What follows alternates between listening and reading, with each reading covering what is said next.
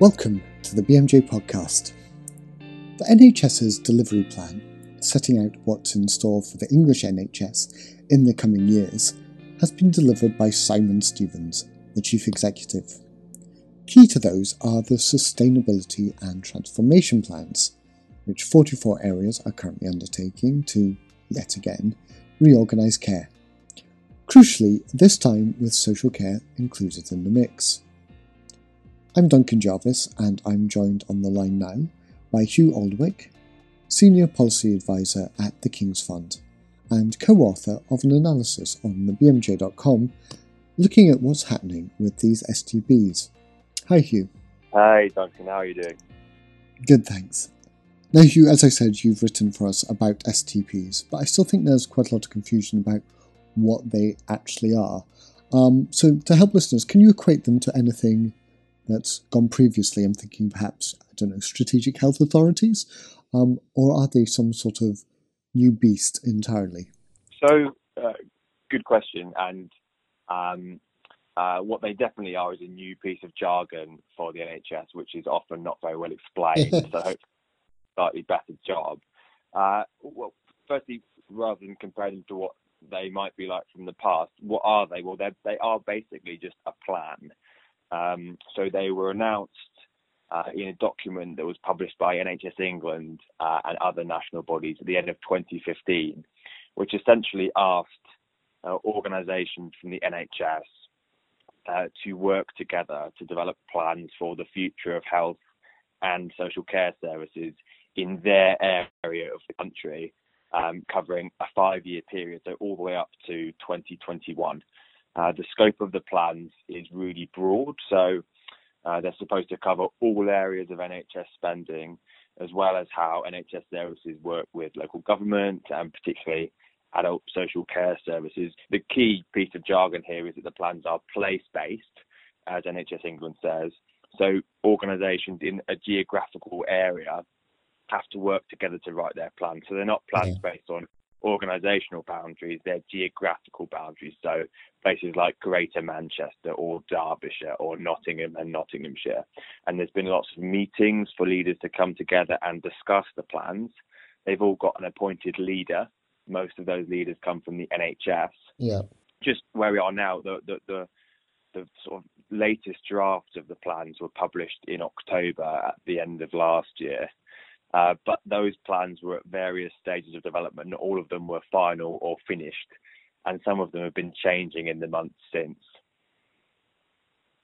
Okay. Um, I mean, you mentioned there a little bit about who's kind of pulling these together, and I think that's been where some criticism has been leveled that these are taking place behind closed doors, partly because of the speed in which they had to be kind of pulled together. So, I mean, who is actually um, making the decisions on this? You said leaders from the NHS, but who are those people? So the idea is that NHS leaders are supposed to be working with local government, with the voluntary sector, with patients from the public, with different parts of the NHS, so uh, hospitals, uh, GPs, mental health to develop the plan. So in concept, the idea is that all parts of the health and social care system are supposed to be involved in developing the plans. Uh, in practice, we know actually, uh, because of the limited time available last year to write the STPs, uh, local leaders found it difficult to meaningfully involve all different parts of the health and care system in, in developing the plans, particularly clinicians, frontline staff. Uh, in particular, we carried out some research actually into the process last year in four different parts of the country uh, and the involvement of local authorities varied really widely between the STP areas that we looked at. So in one area we had very strong partnership between the NHS and local government, but also we found almost no local government involvement in a different area. So there's been variation, uh, but across the board in the early parts of the process, we found that patients and the public had been largely absent uh, although things have been improving as there's been more time to develop the plans, consult on the proposals. Now, you mentioned there local authorities being involved, and I know this is something that BMJ BMJ's written about. Um, that you know, health budgets that have been after Lansley plan moved into local authorities perhaps have different priorities to where they would do if they sat within the NHS. Um, but at the same time, you know, care budgets and local authorities need shoring up. We've heard how stretched those are and how huge the sort of proportion of um, local authorities' budgets going into social care is. Um, so there must be a tension there between those sort of different people coming together. Um, how's that working out? Well, as you say, it's it's really difficult because, as uh, people listening will know, the uh, NHS uh, is funded separately from local government and adult social care services. And despite the clear link between health and social care in particular, um, they're funded separately, and the decisions about how that money is spent um, aren't made in the same way, and there's separate accountability arrangements between the NHS and local government, including the democratic accountability of local authorities. Uh, so it's been difficult to come together to, to make plans for the future, given those differences in funding and decision making. Uh, the added complexity has been the STPs, uh, so these new plans in the NHS, are being developed across quite big geographical areas. Yeah. So the smallest probably covers about 330-ish thousand people. The biggest is close to 3 million people. And so often you've got, say, three, four, five, six, seven local authorities all within the same STP. Um, so it's not as if you've just got one group of NHS leaders having to speak to one local authority about how they're going to integrate health and social care services. The challenge is far more complex because it's many more organisations than that and many more local authorities who have to work together. There has been progress in lots of areas in thinking about how NHS and local government budgets can be pooled uh, and used to provide, well, to commission uh, more integrated services, how uh, social care workers can work more closely with GPs and so on. So this progress is definitely being made, uh, but there's been clear challenges because those differences in decision making and funding. I mean, it sounds massively complicated, as you say. Um, and then if we think about maybe the sort of national picture of it, um, there are 44 of these STPs. Um, all coming up with their own plans, and then within that, you know, all those local authorities that you talk about, and um, all the hospital trusts you talk about. Uh, how is that sort of national picture looking? Are we just going to have this huge variation across the country? Um, is there a sort of tie up between STPs or, or a similarity of vision about you know what's going to be implemented finally? And so when you look across uh, the 44 plans, um, so I've had the pleasure of reading all of them. uh, you, you, you, actually see a, a, sort of common set of themes that emerge. Obviously, there's differences depending on local context, priorities, the starting point of that local system, and how they're performing. Uh, but actually, there's eight or nine things that crop up in all of the plans in different forms um, ranging from primary prevention and care in the community all the way to changes to sort of highly specialised services provided in hospitals.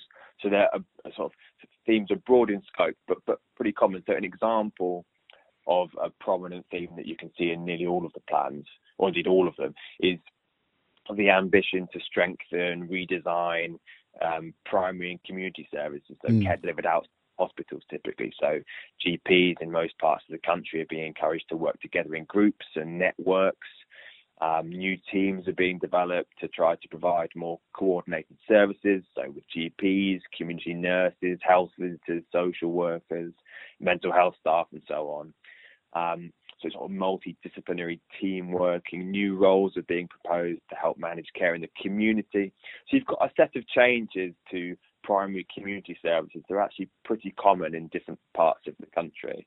And stepping back, I think the content of the plans will feel pretty familiar to those who've read NHS policy documents over the last decade or more. Mm. Uh, for example, calling for more care to be delivered in the community, for the NHS to prioritise preventing ill health over treatment. So actually, a lot of what's in the plans isn't very new. Doesn't mean it's not important. Uh, but as I say, across all 44, you can highlight some pretty common areas of concern. Mm, okay. Um, right. Now, I suppose this is time that we need to talk about cash. Um, you know, we've had Lansley reform, Nicholson challenge.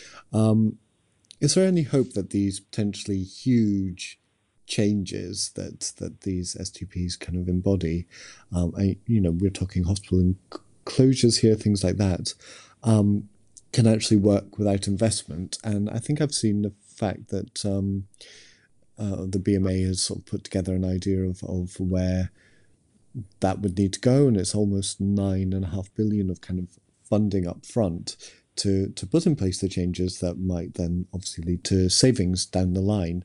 Um, so, you know, can this actually work without investment up front?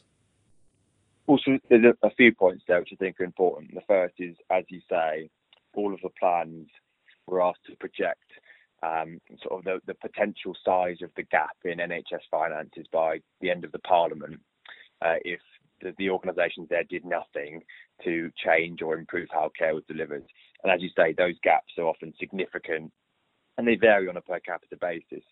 Um, so the publicly available information on how STPs plan to close those gaps varies between the plans and in some cases limited. But it's clear from looking at the plans that there's going to have to be sort of eye-wateringly high efficiency savings made by the NHS and productivity improvements uh, by NHS providers in particular at a higher rate than they've done in the recent past. So it's going to be very, very yeah. difficult to do. But there's a, a separate set of questions, as you say, about is investment needed in the sorts of changes that we're hoping is going to improve care? And the answer is clearly yes, there will be. So, for instance, uh, the plans talk about uh, redesigning care outside of hospitals, as, as we talked about earlier. Well, we know that services in the community at the moment are under extreme pressure. So, take uh, district nursing services, for instance, where we know there's been growing demand for those services, but yeah. you know, fewer staff to deliver them. Uh, same sets of challenges in general practice, challenges in mental health. And so, if we're going to be providing more coordinated care outside of hospital, there has to be an upfront prior investment. And that's not just uh, so some people talk about capital spending, so things like new buildings and infrastructure, but also just revenue cash uh, for new staff, new services, new ways of working. Uh, and there also is an, an, extra element to this, which is the double running costs, is the jargon people often use. Yeah, yeah. Well as paying new staff in the community to deliver a wider range of services. Well, it takes time and investment to develop them, and you've still got to run the old services until they're up and running. Yeah. So it's not the extra investment for services in the community which have been chronically underfunded. It's the double running costs whilst you're setting them up in the first place. So there certainly has to be investment to make anything uh, that's being described in the plans work. I mean, there's some things which require far less investment, some things you can do immediately, but the big changes we're talking about, particularly in terms of community services or care outside of hospitals, really does need investment. Yeah. Um, and yet, when Simon Stevens kind of talked about uh, this the other day, uh, he didn't actually ask for more cash. Um, but in Chris's editorial that sort of runs alongside this, um, he says the argument for extra funding will have to be addressed sooner rather than later. So, do you have an idea of how soon is sooner? Well, the delivery plan is quite clear. So, so yeah, so, so NHS England has published this document which is being called the delivery plan, more jargon. Uh, but the, the plan essentially, as you say, it doesn't ask for more funding but it highlights quite clearly the need for the NHS to be realistic about what it can achieve within the funding available. and Simon Stevens himself has pointed out the inevitable trade offs involved in running a health system like the NHS, particularly given the slowdown in growth mm. in NHS funding. So the document shows that some areas of care, like A&E, cancer, will be prioritised over others, like less urgent diagnosis and treatment. So as Chris says in his editorial, the important question, therefore, is one for the government about how and when they will increase NHS funding to deliver on the range of priorities that matter to patients and politicians. There, there seems to be little doubt that more funding will be needed uh, for the NHS and social care system, but it's ultimately a political choice about when the government wants to act and how much it's willing to spend. I think the, the, important question is if the government is not willing to do that, I think it will be difficult given their manifesto commitments not to raise income tax or national insurance. Yes. Uh, but not willing to increase NHS funding, it's going to have to be honest with the public about the things that the NHS will not be able to do as a result of that political decision. Yeah, yeah. And, now, in a blog, Jennifer Dixon um, from the Health Foundation has said that, you know, the hand dealt to Simon Stevens um, was truly appalling when he took this on. Do you think there's an acknowledgement of that and that there's any, I mean, this is all speculation, obviously, but any sort of willingness to move within the government there? Well, I think it's important to recognise that the context has changed quite a lot because when Simon um, uh, Stevens wrote the five year forward view, for instance, back in 2014, you had a completely different set of people at the heart of government. Yeah. David Cameron and George Osborne. Uh, the the five year forward view was widely accepted as the plan uh, for the future of the NHS. Some funding was promised to support that plan, um, although uh, slightly less than is often quoted. Uh, but now the situation has changed, and you've got a different set of people in government who might have less personal commitment uh, to the ideas set out by Simon Stevens and others a few years ago. So the context has definitely changed. But also over that period of time, we've seen uh, cuts in funding for public health budgets, for instance, continued cuts in local authority budgets. And while there's been some uh, additional investment announced in social care, it's clear that the situation within local government, public health, adult social care, makes it even more difficult for Simon Stevens and others to deliver the set of priorities they set out in the forward view. Yeah. So I think the shifting context, both politically but also in local government and financially, is really important in understanding uh, what Simon Stevens and the NHS can credibly deliver. Well, I suppose we'll just have to wait and see. Um, Hugh Alderwick, thank you very much for taking the time to talk to us today. Thank you very much. You've been listening to Hugh Alderwick describe what's going on with STPs. If you want to find out more, the analysis article we talked about, sustainability and transformation plans for the NHS in England, what did they say and what's happened next, and then also the editorial we referred to, Next steps on the NHS 5 year forward view are both available on bmj.com. You can subscribe to us on iTunes or wherever you get your podcasts, wherever we're everywhere now. You can also find our full back catalogue on SoundCloud, all for free. Just search for BMJ Talk Medicine. Thanks for listening.